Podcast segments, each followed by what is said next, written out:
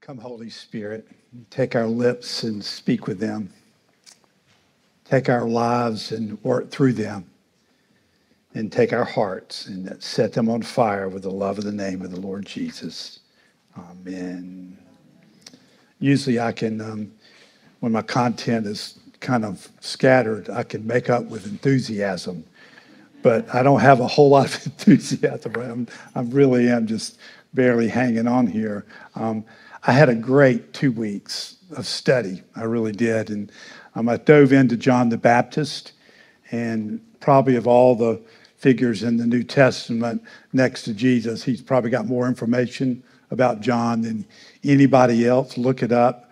Um, just a great story. In fact, he's the only one other than Jesus who really have a birth narrative about John. In the first chapter of Luke, which is 80 verses long, um, Luke records John's conception and then Jesus's and John back and forth. And it's just really fascinating about me for me.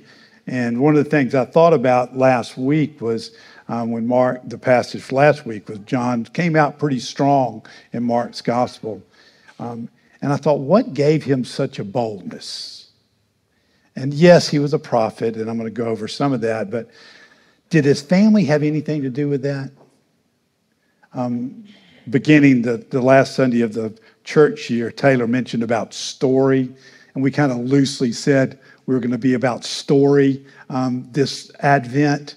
Um, do we know the story of John the Baptist? And I tried this out on Thursday at, up at Westminster, um, and these are some just elder people who just have loved the Lord most of their life.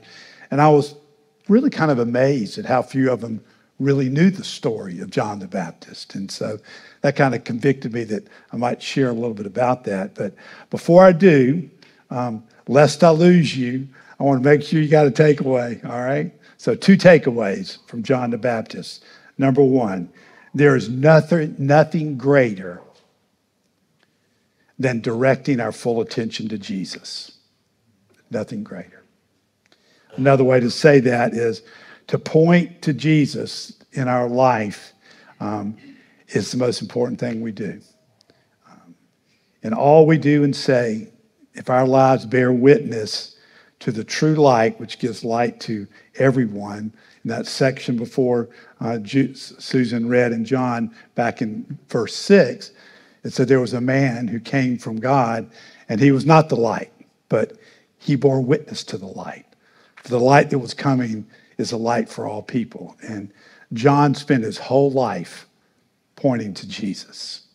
So that's my first takeaway. So I'll just ask you, um, and I ask myself, does my life point to Jesus? When you see me, um, do you think of Jesus? Or do you just think of some frail human being up here, you know?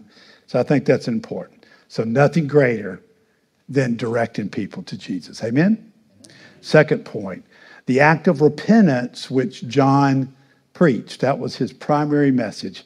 And whether this repentance was the first time you've turned to the Lord or whether it was another time where you returned to the Lord, repentance is not the end game. Do you hear me there? Repentance is not the end game. Um, the Holy Spirit working in our lives, purifying us and encouraging us. That's the end game. And even in John's message, he said, I baptize with water for repentance, but he who's coming after me, whose sandals I'm not even worthy to untie. In a Bible study this week, someone mentioned, I never thought about this, that not only was he not worthy to wash Jesus' feet, he wasn't even worthy to untie the sandals before he washed. That was a big word. Um, but he said, I baptize with water for repentance, but he's coming after me, who's greater than I, will baptize you with the Holy Spirit. And then two other, the gospel said, and with fire. All right? So, um, second point repentance is not the end game. All right? Um, in, in that thought, um, I, I, found this legend and I shared it at, at 8 o'clock, and they looked at me like, that made no sense but I'm going to try it anyway, all right? Um, this legend um, which came from the Desert Fathers, which is the Essene community, which is the Dead Sea Scrolls, which is Qumran, which perhaps John was a part of. Is that resonating for anybody here? Um, they practiced purification rites every single day. They were purifying themselves for their sins every day. That is exhausting. I mean, I'm just thinking about if all I did every day is repent and never got about the sanctifying work of the Holy Spirit, I mean, that just wears me out thinking about it. I mean, I don't like to repent anyway, but, but can you imagine doing that all day, every day? Because this community believed that they could just be pure enough that Jesus would come back. And we know the answer to that is what? We can't be. But they tried that anyway. So in this legend, um, trying to make make sense for you, um, it goes like this: There was a young monk who went out to the desert father, one of the desert fathers, and he was he was at a crossroad in his faith. It was just things were just level, and he just he wasn't getting anywhere. It kind of reminds me of the story where the guy comes to Jesus and says, "What must I do to inherit eternal life?" You know, I do all the commandments, but something's not working. And um, he said, Father, what more should I do? Um, and he went on to describe his daily life of prayer and fasting, of repentance and study and meditation. And he said, What must, what more must I do? And the desert father raised his hands, and legend has it that fire came out of his hands. Have anybody heard this story before? Um, and already the person on the front row at eight was going, What are you talking about? But fire came out of his hands, and he looks at the young monk and he says, Why not become totally fire? Do y'all get that? Why not become totally on fire for the Lord? Not just going through the practices. The young monk's self constructed piety, his daily rituals of fasting and prayer um, were left open to the consuming work of the Holy Spirit. Why not become fire? Not just go through the motion. Um, repentance is turning and then to take a step and then another step and another step and live a life that's just full of the consuming fire of the Holy Spirit. Amen? Um, does our life point to Jesus? In all our circumstances. And this group has a lot of circumstances, do we not? In ups and downs, do we continue to point to Jesus? Do we believe, do we believe that God can and does pour out his consuming fire of the Holy Spirit into our life in such a way that nothing, nothing can separate us from the love of God in Christ Jesus. Do we believe that? So, um, those are my two takeaways. All right, but I want to share a journey I had. So, I was thinking about John and I was thinking about parenting, and I didn't share this much at eight because most of those are done with parenting, and I didn't want to throw guilt on them. Oh, I wish I had done that. Um, but some of you are still doing it, all right? Does our parenting have an effect on our children's ability to not point to themselves all the time, but point to Jesus? Does the way we parent our children affect the way that they can just be bold about Jesus and not have to point to themselves. So um, I did some reading in the Bible about Elizabeth and Zachariah, John's parents. Um, and I actually threw some Bibles in, the, uh, in your chairs there because um, I used to always say this this is what it should look like when you go to church. Y'all remember me saying that? Bring your Bible. Um, and so I did some reading in this birth narrative in Luke's gospel chapter 1. Um, go home and read it, 80 verses. It's really beautiful. It, it's really an amazing story. It really is a narrative. In fact, Luke opens his uh, gospel um, with these words. He said, in so much as verse 1, so much as many have undertaken to compile a narrative of the things that have been accomplished among us, just as those who from the beginning were eyewitnesses and ministers of the word have delivered them to us. It seemed good to me also, having followed all these things closely for some time past, to write an orderly account for you, most excellent Theophilus, which could be a person or a means lover of God that you may have certainty concerning the things you've been taught. That's how Luke opens his gospel. And then the next verse, in the days of Herod, king of Judea, there was a priest named Zechariah. This is John the Baptist's father. Um, right there in the beginning, just kind of like Mark, he starts his gospel talking about John the Baptist, not about Jesus. And he goes on and said, um, he was of the division of Abijah, and he had a wife from the daughters of Aaron, which was a priestly order. So both Zechariah was a priest, and, and Elizabeth came from a priestly um, tribe. And he had a wife named Elizabeth, and they were both righteous before God, walking blamelessly in all the commandments and statutes of the Lord. Parenting, are you guys hearing this? But they had no child because Elizabeth was barren, and both were advanced in years. Does that remind you of anybody in the Old Testament? Somebody want to speak up? Abraham and Sarah. If you're the people of Israel reading this story, you go, oh man, God's about to do something here. Because I'm writing about Abraham and Sarah, really. Now, while he was serving, and this is where it started to fascinate me, he was serving as a priest before God when his division was on duty. So his division was on duty at the temple and was probably a once in a lifetime appointment for this division. All right, so they're coming up to the temple and they're going to serve in the temple. I, I think I read that somewhere. You're welcome to challenge me on that. Um, it doesn't change the message here. Um, and then this, it says this according to the custom of the priesthood, he was chosen by lot to enter the temple. That's an amazing thing. Not only was his division set aside to do this one time thing, but he, of all the people in his division, was chosen lots to go in. And where he went into was called the holy place, which is right before the Holy of Holies. And I know y'all are fired up about this, aren't you? But the holy place, and um, and in the holy place was the altar of incense, and Revelation tells us that's where the prayers of the saints. And to the right is the showbread, which is really stale bread, 12 loaves for the 12 tribes of Israel. And on the left were the seven lampstands. And Revelation tells us that's the Spirit. Isn't that amazing? So he goes in. I mean, he was fired up.